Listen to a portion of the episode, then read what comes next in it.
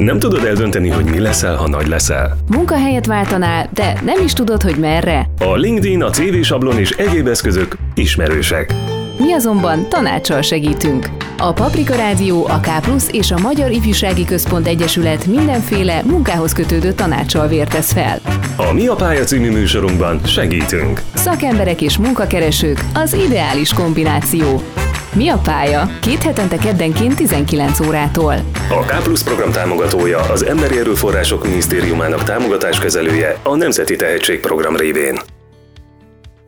Köszöntöm Önöket a Mi a Pálya című sorozatunk harmadik részében. Az előző adásban ugye tehetséggondozásról, illetve karrierkilátásokról beszélgettünk iskolás diákokkal, ezúttal pedig ugyanezt a témát próbáljuk boncolgatni Solymosi Zsolt oktatóval, a János Zsigmond Unitárius Kollégium aligazgatójával. Szia, köszöntelek a Paprika Rádióban. Beszélgessünk a bevezetőben egy picit arról, hogy mikor, melyik korban kell felfigyelni arra, hogy egy gyerek miben tehetséges, és hogyan tudja egy oktató támogatni őt ebben. Üdvözlöm a hallgatókat, sőt, beszéljünk arról, hogy a romániai tanügyi rendszerben lakunk, és hogy aki ezt hallja, más talban mosolyog a beszélgetés elején, hogy, hogy ebben a rendszerben hol lehet még megtalálni e, az erre való odafigyelést is. És a válaszom mégis az, hogy, hogy nem elég elég korán kezdeni, tehát azt gondolom, hogy már a tanítónő nagyon szépen lát dolgokat, hogy esetleg milyen, mire van hajlama a gyereknek, tehát mi az, ami, amilyen irányba elindul. Nagyon sokszor itt veszik észre ebben a korban a, a zenei uh, tehetségek, képességeket, vagy a képzőművészeti adottságokat. Aztán gimnáziumban ott elindul a,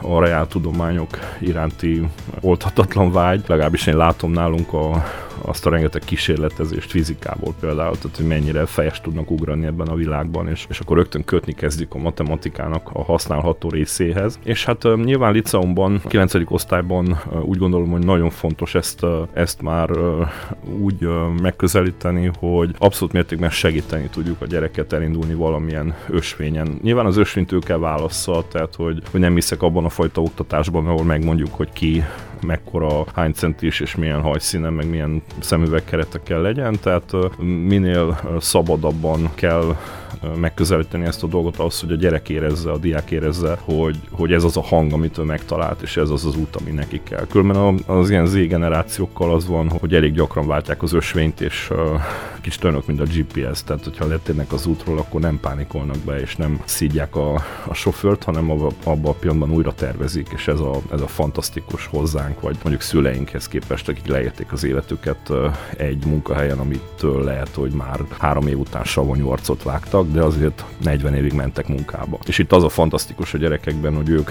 ők igazából olyan pályát választanak, olyan munkahelyet, olyan hivatást, erről is kell beszélni, nyilván nem csak munka a dolog, ahol jól érzik magukat, ahol motiváltak. Különben a motiváció talán a kulcsa az egésznek, hogy, hogy nagyon látszik valakin, ha már nem motivált. És, és azt hiszem, hogy, hogy ez mindennek a kulcsa, hogy mennyire akarja ő ezt csinálni. Igen, egyébként erről is beszélgettem az előző adásban a diákokkal. Ugye az egyikük reálosztályból, a másikuk pedig humánosztályból érkezett. Egyiküknek nagyon határozott tervei vannak a jövővel kapcsolatban, a másikuk is nagyon határozott, viszont nem tudja még a pontos utat. De mindketten nagyon elszántak, nagyon ambiciózusak, és nagyon tudják, hogy olyan munkát szeretnének végezni, amit szeretnek, és nem csak egy munkahely, ahová bemennek dolgozni, tehát ők is hivatást szeretnének gyakorolni, és ez egyébként nagyon megnyugtatott, hogy, hogy így állnak hozzá a jövőjükhöz.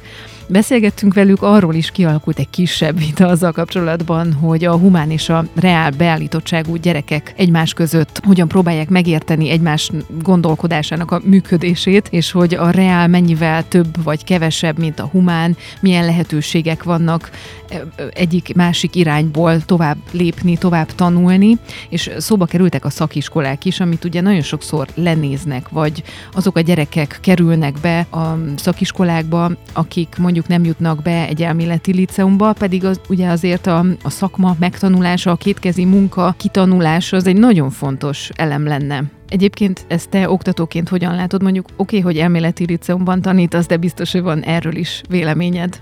Így van. De különben itt a rangsorolással van baj, tehát ezzel a téves rangsorolással, mert én éppen most humános oszi vagyok, és, és négy, négy osztálynyi generációt vittem végig a Reálon, tehát tudom, hogy mit jelentett megsimogatni az olyan emberek fejét, akiknek a hajlata vágott, tehát hogy a kocka fejeket. És most azt látom, hogy, hogy a rangsorás olyan szempontból téves, hogy, hogy azt mondja a világ, maradjunk a romániai oktatásnál, hogy a, a humánba azok járnak, akik kiestek a reálból, ami hülyeség. Tehát ami, ami startból rosszul van kódolva, tehát hogy legtöbb esetben ugye mindenki menekül és keresi a, a reálba a bejutást, a bejutási átlagot, ami rendkívül rossz dolog olyan szempontból, hogy, hogy bekerülve a reálba derül ki, hogy a gyerek egyáltalán nem kompatibilis azzal a szintű matematikával, azzal a szintű fizikával, ami ott van. És igazából akkor erről kéne beszélni, hogy a humán mennyi lehetőséget ad arra, hogy az ember kibontakozzon, versus a, a reál egy nagyon kemény, egy nagyon racionális és nagyon megfeszített munkát igénylő szak, ahol igazából azok kellene otthon legyenek, akik valamilyen mérnöki karriert, valamilyen mérnöki pályát akarnak, mert ugye az összes többihez a, a humán is megadja a startot. Fordítva már nehezebb, tehát humánból ö, mérnökire menni, ö, nehéz behozni azt a, azt a mértékű fizikát vagy mateket. Viszont ö, ez startból, sőt a szakiskola, ahogy említetted, tehát az, a szakiskola is ilyen szempontból nagyon rosszul van beállítva, képbe helyezve, mert, ö, mert valóban nincsenek szakmunkásaink. A szülők ilyen szempontból sokszor tévesen látják azt, hogy a, a gyereket minden áron elméleti liceumba akarják tanítatni, miközben nagyon sok gyerek egyáltalán nem akar elméleti dolgokat foglalkozni, hanem pont a kétkezi munka érdekli. Nem beszélve arról, hogy egy szakiskolát végzett diák azonnal munkába esik, és már a gyakorlat idején egy-egy ügyes cég, egy-egy, egy-egy vállalat, egy-egy vendéglő, egy-egy fodrásszalon rögtön megszerzi magának, és, és messze hamarabb keres sokkal több pénzt, mint az, aki most menjünk az orvosira, ugye, ahol, ahol tíz év után vannak olyan diákjaim, és le a kalappal előttük, hogy hogy bírják ezt csinálni tíz év után, miközben mindenkinek családja, gyereke és karriere van, ők még mindig tanulnak. Ez azért elég nagy különbség. Azt gondolom, hogy megközelítés kérdése, és itt, itt kéne figyelni a diáknak az ösvény adására, amiről beszéltem az előbb, hogy, hogy indítsuk jól őt, tehát segítsük jó táblákkal, jó irányjelzőkkel, hogy ő ne azt szerint döntsön, hogy mit mond a társadalom egy szakról vagy egy másikról, hanem mi az, ami neki jó, tehát miben tudná kipróbálni magát. Osztályfőnökként, tanárként szerinted az oktatásnak milyen feladata, milyen módszerei vannak arra, hogy felismerje, hogy egy gyerek miben tehetséges, mert ugye minden gyerek tehetséges valamiben, ez szerintem vitathatatlan. Igen, ez az alapszempont, igen. És milyen módszerek vannak arra, vagy milyen módszereket kéne alkalmazni az oktatásban a tanároknak, osztályfőnököknek ahhoz, hogy a gyereket a megfelelő irányba tudják terelni, segíteni abban, hogy milyen egyetemre menjen, milyen pályát válasszon. Nyilván aztán majd beszélgetünk arról is, hogy a, a tanárok hogyan tudnak együtt dolgozni ugye a szülőkkel ezzel kapcsolatban, de először most a tanári véleményre vagyok kíváncsi. Igen, elég nagy a szabadság ebben, tehát még, még akkor is, hogyha egy leterhelt rendszerről beszélünk, ahol egy, egy liceumi diáknak 26 tantárgya van például, ez, meg kéne nézni azért Európában, hogy hány tantárgy van egy, egy diáknak a, a liceumi órarendjében. Tehát még amellett, hogy ilyen, ilyen nagy a leterheltség, bőven jól oda lehet figyelni arra, hogy hogyan segítsük.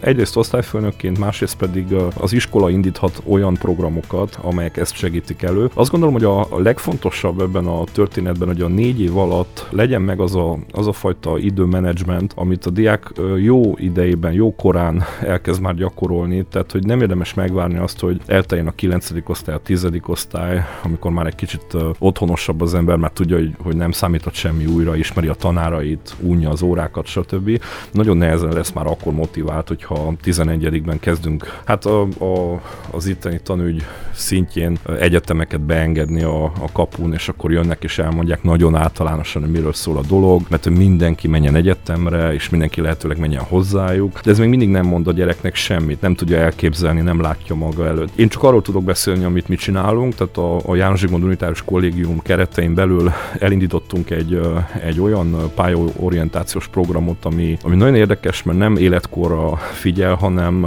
hanem karrierre, illetve hivatásra, munkaterületekre, és mi az, ami a leghitelesebb, visszahívni volt diákokat, akik megtalálják megtalálták önmagukat, és azt csinálják, amiben ők jók. És akkor elkezdtem egy ilyet, hogy összeírtam az összes orvosit végzett diákomat, és kb. 20 diák került egy listára, és akkor ebből eljött három sebész, egy szívorvos, aki humánt végzett, és egy elismert szívorvos Kolozsváron, egy boncorvost, aki, aki arról beszélt, hogy a hullákkal milyen érdekes foglalkozni, egy agysebészt, aki Románia legnagyobb agysebésze mellett műt, egy onkológus, tehát hogy, hogy sikerült majdnem minden területéről az orvostudománynak hívni embereket, és akkor meséltek, és, és azt mondtuk, hogy gondolkoztunk az igazgatónővel, és azt mondtuk, hogy hát hetediktől felfele, akiben csak egy picit dereng a, az orvosi pálya, mint lehetőség, és nem álljon el a vértől, az ugorjon be a diszterembe. Ez még ilyen maszk előtti vidám élet volt. És hát eljött majdnem száz diák, akik feszülten figyelemmel hallgatták majdnem három órán keresztül, hogy mit mesél, miket mesélnek ezek az emberek, és szenzációs volt. Azt a, a csillogást a szemében a, a sebésznek, hogy magyarázta, hogy milyen fantasztikus dolog szétvágni a gyomrot, és összevarni, és egyebek, és,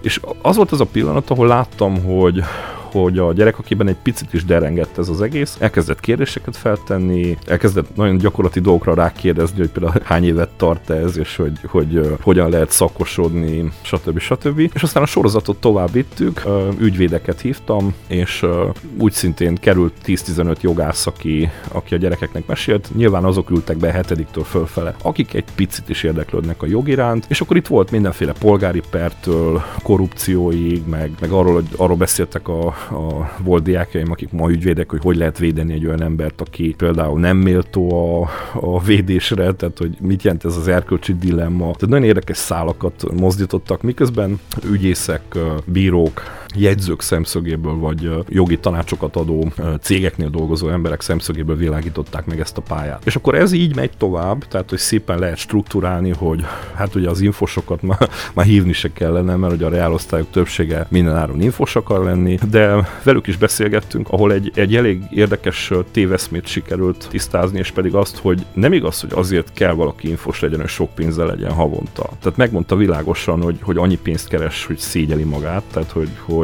tök jó Kolozsváron infosnak lenni, de ha ő ezt nem szeret, vagy ha ő ezt nem bírná, azt mondta, hogy olyan programokat ír, tehát olyan szinten használja az agyát ebben a munkakörben, hogyha ő délután nem sétálna a kutyájával, vagy nem menne terembe, vagy nem kapcsolná ki magát, akkor valószínű, hogy agy, agyhulla lenne hónapokon belül. Tehát, hogy, hogy ez, ez így butaság így megközelíteni, hogy legyünk infosok, hogy legyen pénzünk. Tehát, hogy eleve nagyon sok munkaterületet téves így megközelíteni legyünk azok, akik szeretnénk lenni, azért, hogy boldogok legyünk, azért, hogy jól érezzük magunkat, azért, hogy motiváltak maradjunk. Például nagyon sok diákom, akikkel fenntartom a, a kapcsolatot a liceum óta, arról beszélnek, hogy azért váltanak munkahelyet, mert, mert nem találnak kihívást abban, amit csinálnak. Tehát úgy érzik, hogy plafonálódtak, és nincs semmi baj a céggel, nincs semmi baj a bosszal, nincs semmi baj a fizetéssel, egyszerűen csak unják. És akkor elmennek a konkurenciához, ahol valami más csinálnak. Ez, ez szenzációs ezt látni. És milyen jó ez, hogy stimulálni akarják, ugye, meg kihívások elé akarják állítani saját magukat, azt hiszem, hogy lenne amit tanulni ettől a generációtól. Uh-huh, végre. Ugye itt említetted az informatikusokat, orvosokat, ügyészeket, jogászokat, melyek még a népszerű szakmák a mai generáció körében? Mi a tapasztalatotok? Tudod, hogy van, nyilván látjuk, hogy melyik a legnépszerűbb, tehát beszéltünk is erről, vagy melyek azok az elit szakmák. Tehát, hogy, hogy elég nagy baj lenne a világgal, hogyha mindenki orvos, ügyvéd, meg uh, infos akarna lenni. Én külön ebben, a, ebben az útjelző programban, így hívják különben a, a programunkat, hogy útjelző, tehát ez elég beszédes, hogy segítünk nekik az útra ráállni. Egy adott pillanatban ö, kitaláltam, hogy, hogy exotikus szakmákat fogok hívni, tehát hogy olyan, olyan embereket fogok visszahívni, akik szintén a suliba végeztek, de nagyon-nagyon exotikus dolgokkal foglalkoznak. Több leányzó légiutas kísérő lett, és ö, nagy világcégek, tehát mi a Qatar Airways-nél például a 200 ezer légiutas kísérőből benne van az első százban, ami azt jelenti, hogy már ilyen private jeteken, meg mindenféle nagy sejkeket, meg emireket szolgál ki tejával. Miközben beutaztam mind, a, mind az összes kontinenst, ami, ami valamilyen szempontból izgalmas lehet egy, egy 20 éves lány számára. És ez fantasztikus. Na most nyilván nem akarom, hogy, hogy az iskola háromnegyed légi utas kísérő legyen, és akkor ezért heti hat órát matekezzen, tehát hogy ennek, ennek nincs logikája. De hat hallja a diák, hogy, hogy ebben is van potenciál. Vagy ott van a másik, aki, aki ruhatervező, tehát aki elment nyugatra, és, és uh, uh, kitapasztalta a szakmát, és ő designer lett, tehát ő ruhákat tervez tervez. Vagy olyan ember, aki például automérnök, automérnöki szakon van, és specializálódott csak bizonyos típusú dízelmotorokra. És ezt nagyon jó hallani a gyerekeknek, hogy, hogy nem akar mindenki feltétlenül ügyész lenni, meg, meg sebész lenni, hanem vannak ezek az ingyenségek is. És ebben a programban az a vagány, hogy olyan húsvér embereket látnak, és olyan szakmákról hallanak, amiket egyébként mondjuk csak a filmekben. Tehát, hogy ezek tényleg valósak, és lehet ezt tanulni, és lehet ebben munkát találni, és ebben megtalálni mondjuk a, a hivatásunkat. Pontosan, igen. De különben nagyon irigyeljük ezeket a szakmákat, mert hogy talán ezek a különlegesek, mert hogy, hogy mindig, mindegyik másikról tudjuk, hogy mivel jár, de, de a legtöbbről nem tudunk. Például megkeresett a kislány most egy hete, hogy ő, ő nagyon szereti a madarakat, és hogy ő valószínűleg ornitológus szeretne lenni, és akkor egy fél órát keresgettünk a neten, hogy ha valaki szereti a madarakat, és ornitológus szeretne lenni, az hova mehet. És végül azt, azt derítettük ki, hogy persze elvégezhet az ember egy, egy biológiával kapcsolatos egyetemet, végül azt láttuk, hogy azt kell elvégezni, hogy elment az ember később az eltére, és aztán ott szakosodhat madarakra, de alapvetően sokkal jobban járna, hogyha elkezd egy madárvédő egyesületnél önkénteskedni, mert hogy a szakmát igazából ott tanulod. Engem se tanítottak meg az egyetemen, hogy, hogy hogyan tanítsak, sajnos. Tehát, hogy utána jöttem rá, hogy, hogy meg kell tanulni ezt a dolgot. És, és ez a fantasztikus, hogy valaki jön egy ötlettel, és azt mondja, hogy hát ő, ő, ő nagyon szereti a madarakat, és hogy akkor mi legyen. És akkor megnézzük, hogy mi legyen, tehát hogy szabjuk szemére a, a történetet. Lehet, hogy 20 év múlva ő lesz Erdély egyik legnagyobb ornitológusa, és akkor ő 11. osztályban morfondírozott, hogy mit csináljon. Azt jó hallani egyébként, hogy a diák ilyen bizalommal tud fordulni a tanárjához, és segítséget tud kapni tőle. Hol jön be a szülő szerepe a tanácsadásban? Együtt kell dolgozzon, vagy gondolkodjon a tanárral? Van-e nektek erre egyébként a gyakorlatban tapasztalatotok? Jó kérdés, főleg, hogy szülők is hallgatnak bennünket valószínű. Mondjuk a 20 éves tanárságom alatt azt, azt látom, hogy hál' Istennek teljesen kikopott az a fajta trend, hogy na kicsim, én megmondom szépen, hogy hova mész és mi legyen belőle. Tehát ez azért ugye a 80-as évek vége fele volt ennyire durva, hogy az abból lett orvos, aki biztos, hogy nem akart orvos lenni, vagy abból lett, abból lett jogász, aki biztos, hogy nem akart jogász lenni. És ezek szépen kikoptak. Nem azt mondom, hogy nincs balhé otthon, tehát hogy, hogy lehet, hogy a szülők még mindig a, saját be nem teljesített álmaikat próbálják rá sózni a gyerekre, de ez megszűnőfélben van ez a trend. Azt vettem észre, hogy azok a legszerencsésebb tizenévesek, licisták gyerekek, ahol otthon van kommunikáció, tehát van egyfajta ilyen, ilyen párbeszéd arról, hogy merre tart a világ, nézd meg ezt a dolgot, próbáld ki ezt, figyelj oda erre, mit szólsz ehhez. Egy diákommal például arról beszélgettünk, hogy mekkora távlatai vannak a régészetnek. Ő, ő mindig is érdeklődött a, a magyarság történet iránt, meg úgy a múlt iránt, meg a törci iránt, de amúgy nem szeret tanulni, és, és akkor néztük csak a, a Romániára váró autosztrádák kiásását, tehát hogy, hogy azért úgy 50 évig van mit keresgélni, ugye csak Erdélyben, 50 évig, hát ki tudja meddig, de és most a srác régészeten van és imádja, tehát hogy, hogy szólt valamelyik nap, hogy minden vizsgálja tízes eddig egy olyan gyereknek, aki, aki alig ment át románból, tehát hogy, és, és ez a fantasztikus, hogy, hogy a szülőkkel beszélgetve kiderül, hogy, hogy ez egy vagány dolog. És ezek a gyerekek vannak szerencsés helyzetben, meg különben a, a tizenévesekre ugye jellemző az, hogy egyirányú utakon járnak, és a, ez az egyirányú tábla az meg ott van a, az ajtójuk bejáratánál is, tehát hogy jobb, hogyha a szülő csak úgy megy oda be, összeszed két török között három zoknit, és három tányért, és kimegy.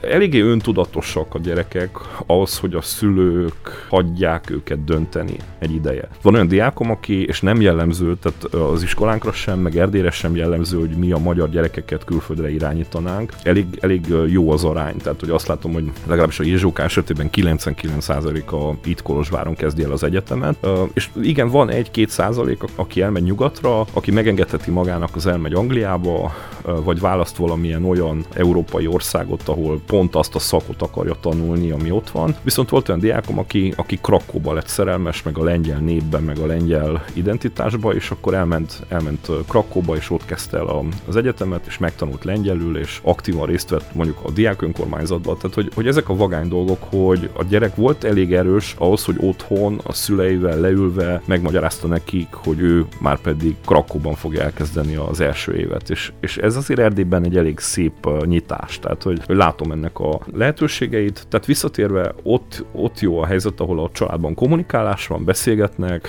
felmérik a különböző lehetőségeket, és még mindig ilyen GPS technikával dolgoznak a szülők is, hogy, hogy na hát ez most úgy látjuk, hogy tényleg nem jött be, váltsál. Tehát, hogy nem dől össze a világ, hogyha ha a gyerek, mit tudom én, még mindig egyetemista három-négy év után. Azon gondolkodtam közben, hogy mennyire mérik fel a terepet, és mennyire látják reálisan a diákok, hogy a választott szakterületen milyen a munkaerőpiac, milyen a mondjuk az időbeosztás, a kezdőfizetés, milyen elvárásaik vannak, és mi a tapasztalat azzal kapcsolatban, hogy mennyire tájékozódnak erről, és mennyire lepi meg őket a valóság, vagy teljesen felkészülten állnak neki annak, hogy elvégzik az egyetemet, és akkor elkezdenek valahol dolgozni, és aztán tovább fejlődnek. Tanárként hogyan látod, és szoktatok erről beszélni amúgy? Hát jó pofák. Egy kétfajta kategóriát látok. Az egyik, aki meg szokta kérdezni tőlem, hogy Oszi, hogy lehet úgy dolgozni, hogy minél kevesebbet és minél több, minél több pénzt kapjunk, és akkor ilyenkor nagyon, így maszkban nagyon csúnyán ránéz az ember, és akkor a szeméből kell olvasson a tanárnak. Mondtam, hogy te totál hülye vagy, mert hogy ez, ez nem így működik, de lehet, hogy az én értékrendem rossz, mert hogy még mindig tanár vagyok, és, és még mindig imádom, amit csinálok kevesebb pénzért. Poén. Tehát, hogy, hogy van ez a típus, és van az, aki, aki rengeteget dolgozik. Tehát hogy borasztó sokat képzi magát, tehát már tizedik osztály végére megvan minden Cambridge, meg minden ECDL, meg minden egyéb. Mostanában ráálltak nagyon keményen az önkéntességre, ami engem rendesen elbűvölt, tehát van két-három olyan önkéntes program a sulinkban, ami nemzetközi elismertségű, és, és kezdik bepakolni a szívibe ezeket a különböző bronzezüst, meg mit tudom, milyen fokozatokat, és nagyon komolyan veszik az önkéntességet, ráálltak a nyelvre, értik azt, hogy például nem elég az angol, hanem, hanem nagyon keményen rá kell húzni a németre, és mind a mellett, hogy, hogy sokszor utálják a, a nyelvtani oldalát az egésznek, elkezdtek spanyolul, vagy elkezdtek olaszul tanulni, teljesen önszorgalomból, van olyan kislány, aki japánul tanul. Én mondtam, hogy oroszul kell lennem, hogy ez a jövő, de, de azt még nem kezdték el. És tehát, hogy ez a két változat van, ahol, ahol egy kicsit így felszínesek a, a munkavégzést illetően, és, és pénzt szeretnének keresni, vagy pedig iszonyat sokat dolgoznak, és akkor megérdemelten kapják meg azt a pénzt, de alapvetően azt vettem észre, hogy a kérdésedre válaszolva, hogy rendkívül igényes igényesek. Tehát, hogy szinte mindent ők mondanak meg, nem a munkáltató. És ahogy nem tetszik valami, abban a pillanatban szedik a sátorfájukat és elmennek. Tehát uh, Mircea Bravo jut eszembe azzal a kedves uh, filmecskével, lehet ezt sokan ismerik, um, akik uh, román videókat néznek, hogy, hogy hogy vigyáz arra az egy szem pincérére Mircea Bravo, hogy nehogy véletlenül megsértsen, mert hogy nem lesz, aki dolgozzon a vendéglőjében. Tehát, hogy, hogy szegény munkáltatók sok esetben így vannak. Persze azért fontos, hogy a, hogy a széle érje a hosszát, és az a munkás ember, vagy az a, a cégnél dolgozó ember meg is érje azt a fajta tiszteletet, vagy azt a fajta odafigyelést, meg is érdemelje, de alapvetően nagyon igényesek, tehát nagyon-nagyon tudják, mit akarnak, nagyon tudják, hogy, hogy hova szeretnének fejlődni, és általában szinte azt vettem észre, hogy ők mondják meg a szabályokat. Lehet egyébként, hogy ezt a bátorságot azért lehetne tőlük tanulni, mert ugye a korábbi generációk lehet, hogy egy picikét visszafogottabbak, és tovább bírják mondjuk magukban tartani az elégedetlenséget, úgyhogy szerintem ők vannak előnyben. Hogyha reálisan mérik fel a helyzetet, persze, hogyha tisztában vannak a készségeikkel, a tudásukkal és a, az elvégzendő munka arányával. De én irigyelem őket ezért, mert hogy én, én is így vagyok kódolva, tehát lehet, hogy most így, így közben-közben már változik az ember, de, de valahogy nem, nem tudunk olyanok lenni, mint ők, ezért vannak ilyen érdekes generációs geppek, tehát hogy, hogy irigylem őket, és, és bíztatom őket arra, hogy, hogy milyen vagányak vagytok, hogy ti ilyenek vagytok. Tehát ez, ez valóban így van. De most ezt itt, most, most a pap szólal meg belőlem, hogy azért még mindig úgy látom, hogy hosszú távon az alázat, meg a szerénység az, ami, ami az embert végigkíséri egy, egy munkahelyén, tehát hogy mondom, lehet megint téves az értékrendem, de kevésbé szeretem azokat, akik pattognak, és megmondják, hogy hány óra két perc, mind azokat, akik, akik uh, uh, szelidek, és, uh, és odaállnak. Jó, nyilván a pofátlanság és a határozottság között is vannak árnyalatok. Igen, ezt nem kéne súrolni. Igen, tehát ez a nehéz ebben az generációban, hogy olyan szinten megégetnek, tehát hogy ott helyben elhull minden szőrzet az embernek a, az arcán, amikor, amikor szembe mennek a főnökkel, és ez azért egy kicsit erős, tehát hogy nem hiszem, hiszem, hogy ezt kéne. A világjárvány egyébként mennyire befolyásolta ezeket a programokat, és mennyire próbáltok arra figyelni, hogy erre is felkészítsétek a diákokat, hogy mondjuk a munkaerőpiacon is folyamatosan változások lehetnek, rugalmasabbnak kell lenni talán az eddigi tapasztalatok szerint, hogyha beüt valami, akkor ugye egyik pillanatról a másikra home office-ban online kell dolgozni. Erről beszéltetek-e amúgy az utóbbi időben? Mi átdobtunk mindent onlineba, tehát hogy vittük tovább, folytattuk tovább.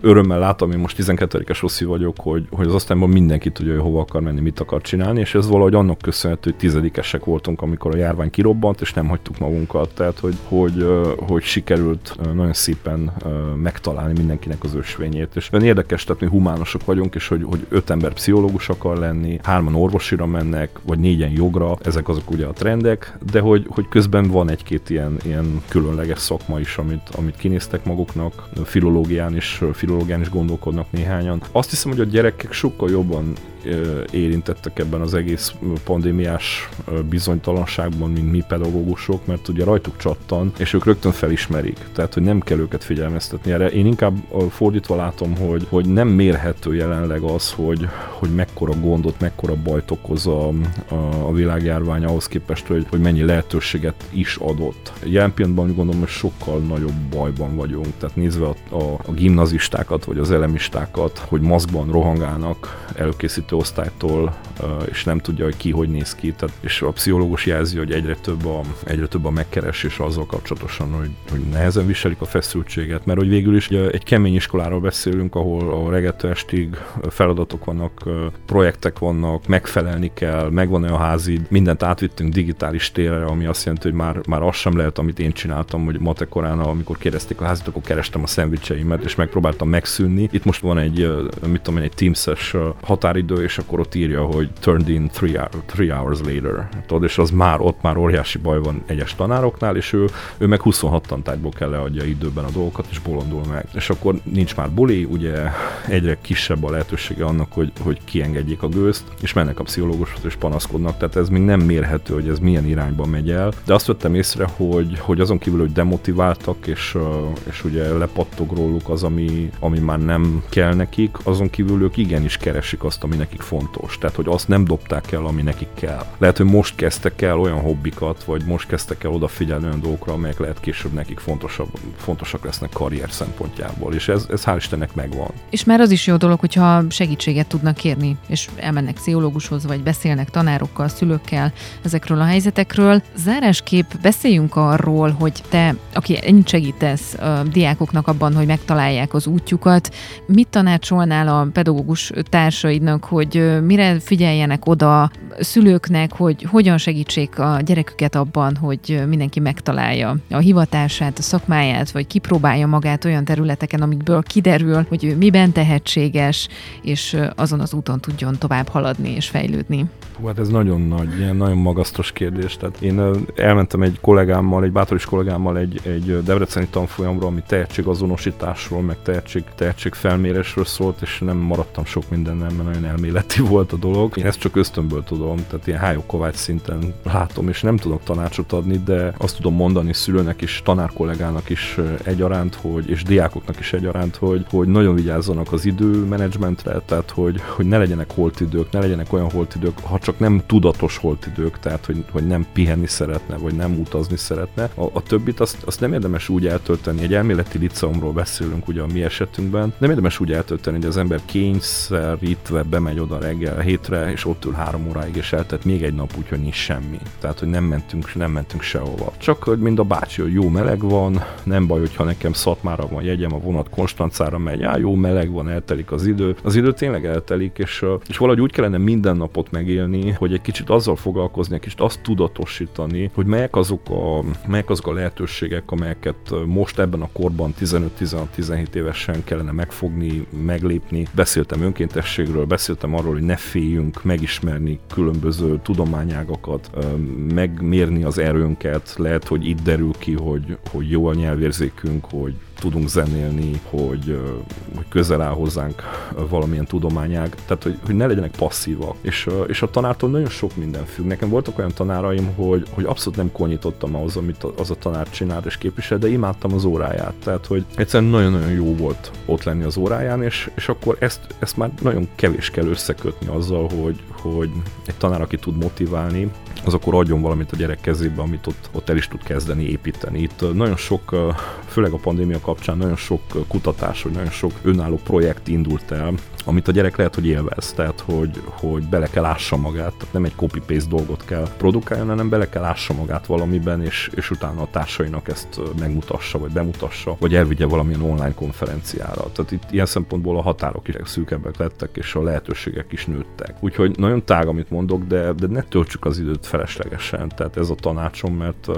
mind a mellett, hogy pihenünk, szórakozunk, stb., akkor az a 8 óra, amire azt mondjuk, hogy az, az arról kéne szóljon, hogy fejlődjünk és fejlesszük magunkat, és tegyük félre az iskolát, tehát beszéljünk önfejlesztésről, tehát beszéljünk simán arról, hogy, hogy nekem 16 éves lányként, fiúként mi fontos, és, és mit szeretnék én csinálni. Ha azon elindulsz már, akkor, akkor megnyerted a dolgokat. Remélem, hogy sokakhoz eljutott ez az üzenet, és tudják hasznosítani ezt a hétköznapokban is. Nagyon szépen köszönöm, hogy itt voltál és beszélgettél velünk. A Mi a pálya mai adásában Solymosi Zsolt oktató, a János Zsigmond Unitárius Kollégium aligazgatója volt a vendégem. Ez a beszélgetés, illetve az előző részek is megtalálhatók a paprikaradio.ro oldalon a podcast fül alatt. Mi a pálya két hét múlva, kedden 19 órától. A viszonthallásra! Nem tudod eldönteni, hogy mi leszel, ha nagy leszel? Munkahelyet váltanál, de nem is tudod, hogy merre? A LinkedIn, a CV sablon és egyéb eszközök ismerősek. Mi azonban tanácssal segítünk. A Paprika Rádió, a K és a Magyar Ifjúsági Központ Egyesület mindenféle munkához kötődő tanácssal vértesz fel. A Mi a pálya című műsorunkban segítünk. Szakemberek és munkakeresők az ideális kombináció. Mi a pálya? Két hetente keddenként 19 órától. A K Plus program támogatója az Emberi Erőforrások Minisztériumának támogatáskezelője a Nemzeti Tehetségprogram révén.